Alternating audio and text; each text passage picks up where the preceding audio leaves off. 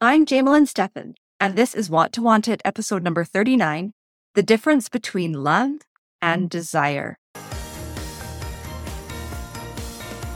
Welcome to Want to Want It, a podcast for women of the Church of Jesus Christ of Latter day Saints who are ready to ignite not only their sexual desire, but all of their desires to create a more fulfilling life and marriage.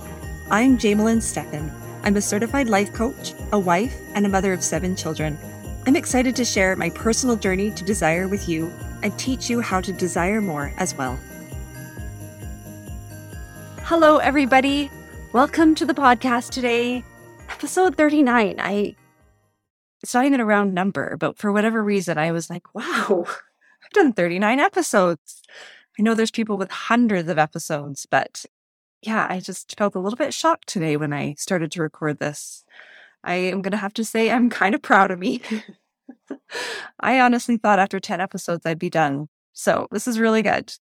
Today, I'm talking about the difference between love and desire. And I really want to talk about how that relates to our marriage relationships. Because sometimes we portray love and desire as the same thing. We use the words sometimes interchangeably, but they are not the same thing. That being said, though, we do ideally want both love and desire in our marriage relationship. So I want to start today by talking about love. The feeling of love is stable and certain. It feels peaceful. It feels safe. It feels complete, sometimes people will say. It can feel like acceptance and belonging. Desire, on the other hand, is a more expansive or a novel feeling, something that feels new in an interesting way. Desire has yearning in it. Passion resides in desire. Desire feels strong and motivating and exciting. Desire comes from something that is referred to as eros energy or life force energy. Desire is therefore an energy that feels life giving. Think about what it feels like to fall in love. When we are falling in love with someone, our desire is super high. And that's why we feel so alive. That life giving energy is so high.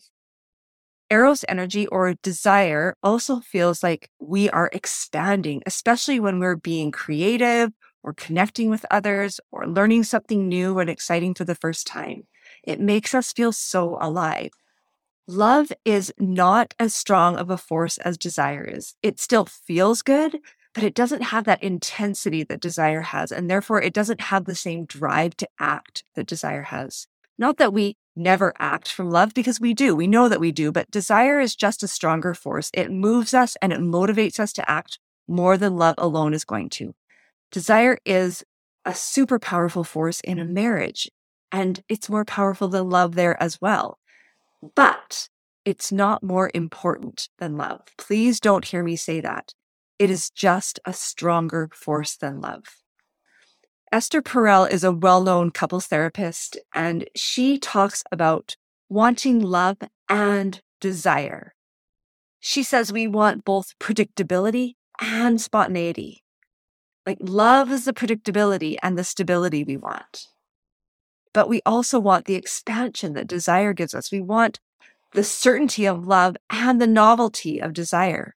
We want passion. She goes on to say that we want love and desire, and ideally, we want it with the same person because the happiest marriages have love and passion, or that love and desire. It's the magic combination of stability and expansion. The truth is, is that autonomy is key to increasing your desire for anything. And if you want to increase your sexual desire, you need to have sexual autonomy. Now, like I said before, you want to be loving and to be loved because it's hard for sexual desire to thrive in a lot of uncertainty or in a high risk situation.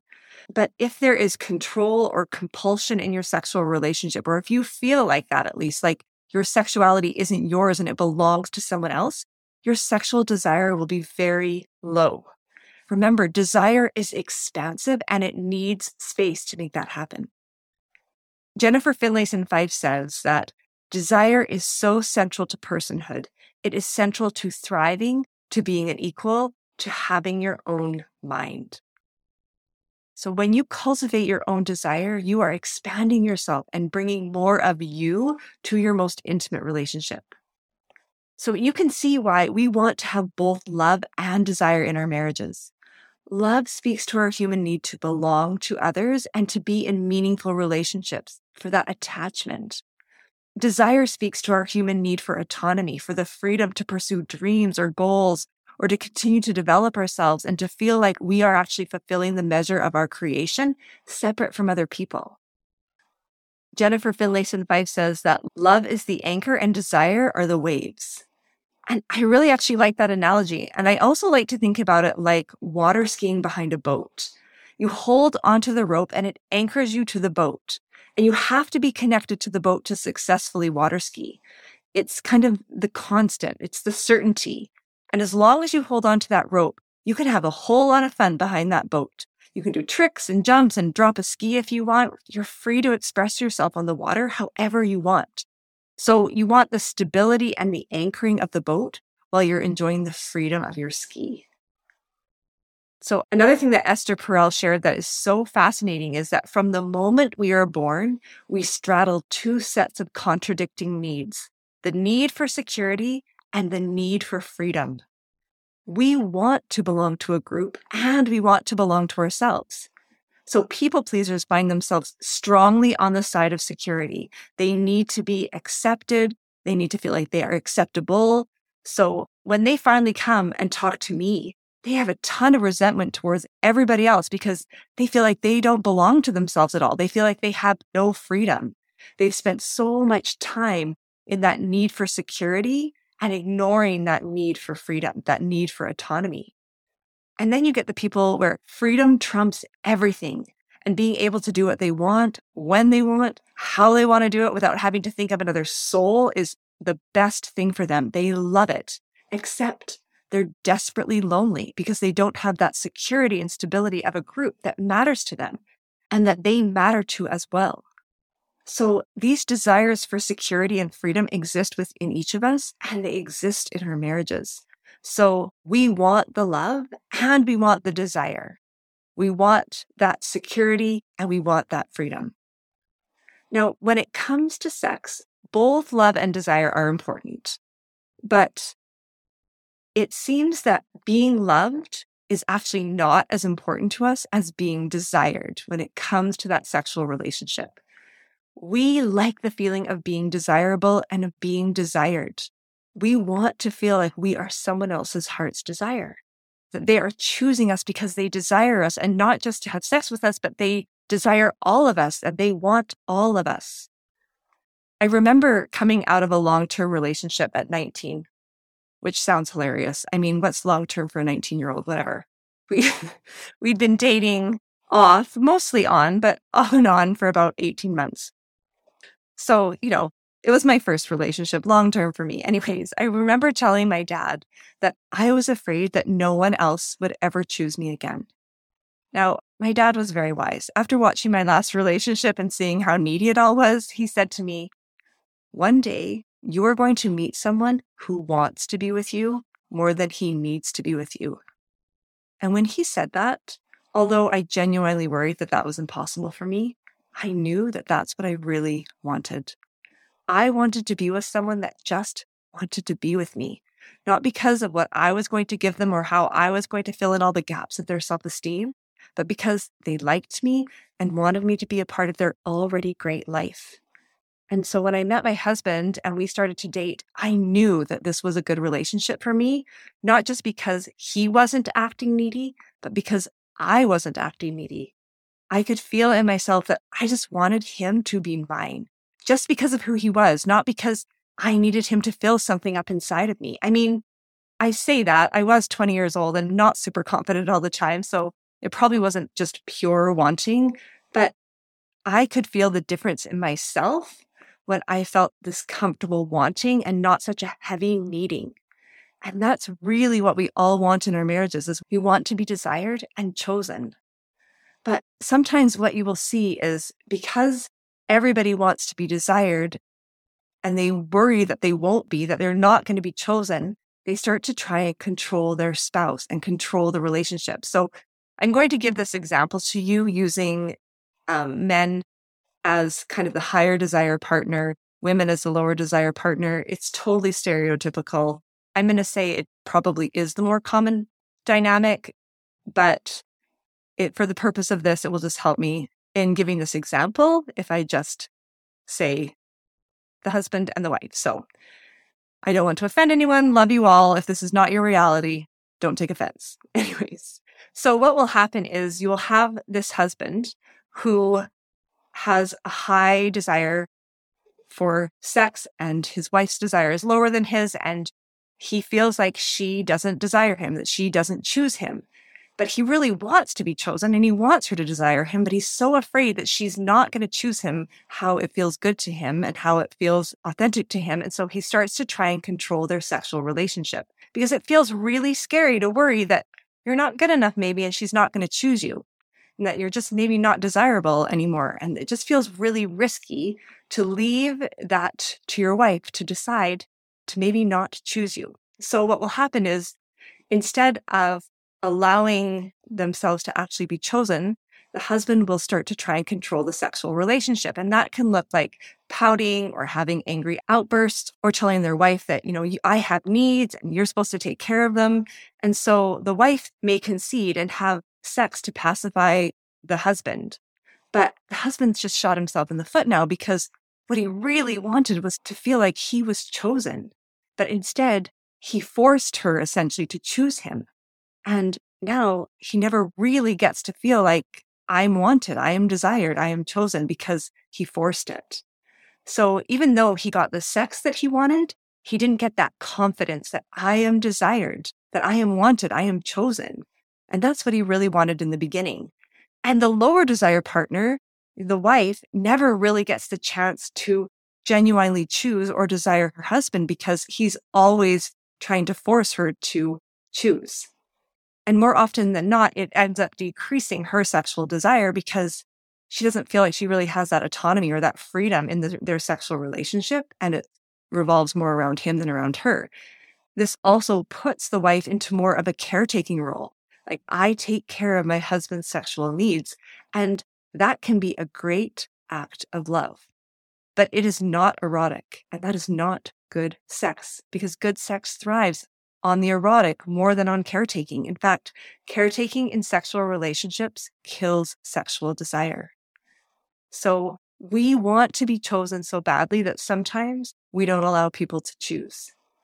Now, I just used the word erotic, and this can be a really loaded word for people. I actually was really repulsed by this word when I started to hear it more as I've been learning more over the years. My mind instantly was like, erotic dancers, pornography, all the things that I think are so evil.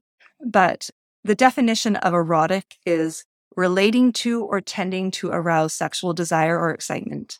And I think that is what we all want more of in our marriages is that desire and that excitement. Esther Perel says that if you want to cultivate erotic intelligence, you need these ingredients imagination, playfulness, novelty, curiosity, and mystery. Think about one of your favorite, most memorable sexual encounters.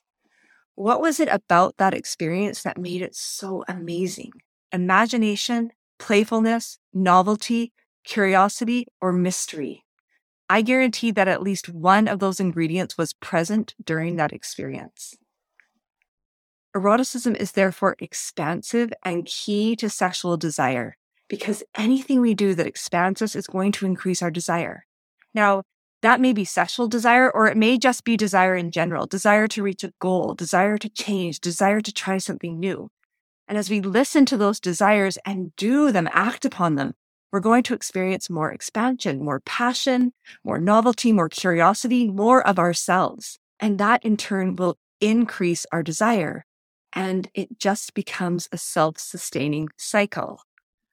So I remember being part of a book club and I just loved reading new books and then getting together to discuss them.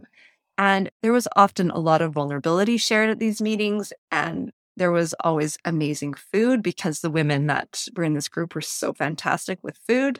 And we always laughed a ton and just had the best time at book club. It was so fun. And it was something that I did really completely for myself. And I got to connect with other women. And I just felt more alive after these meetings always. And I have to tell you, when I would get home from book club, my husband was the most attractive man on the whole planet. And he hadn't even been with me all night. But doing something that filled me up and expanded my mind and taught me something new increased the feelings of desire inside of me. So maybe after listening to this, you have realized a few things. Maybe you have been confusing love and desire. I think this happens. We think they're the same thing, but they really are just two separate elements that we want in our marriage. We want that steady, secure, peaceful feeling of love. And we want that expansive, novel, exciting feel of desire. And you can work on both of these, but it may help you to know and to understand the difference between love and desire. Now, love can totally be the impetus at times for intimacy. I think it is a really important ingredient in any good sexual relationship. It doesn't always have to be this burning passion that drives you to your bedroom. But if you feel like your desire is lower than you want it to be, just know that desire can be cultivated and increased just by the way you think, just by allowing yourself to even start desiring. And I am going to do a whole podcast on increasing your sexual desire next week. So listen for that. Remember, we want the anchor and we want the waves. We want the security and we want the freedom. And if we can learn how to balance these two, this love and this desire, they go together so powerfully and are so impactful in our marriages. I hope you have the most fantastic week. I hope you will look and see how love and desire are playing out in your marriage and what you can do to increase both of them if you want. Have a good week. Bye.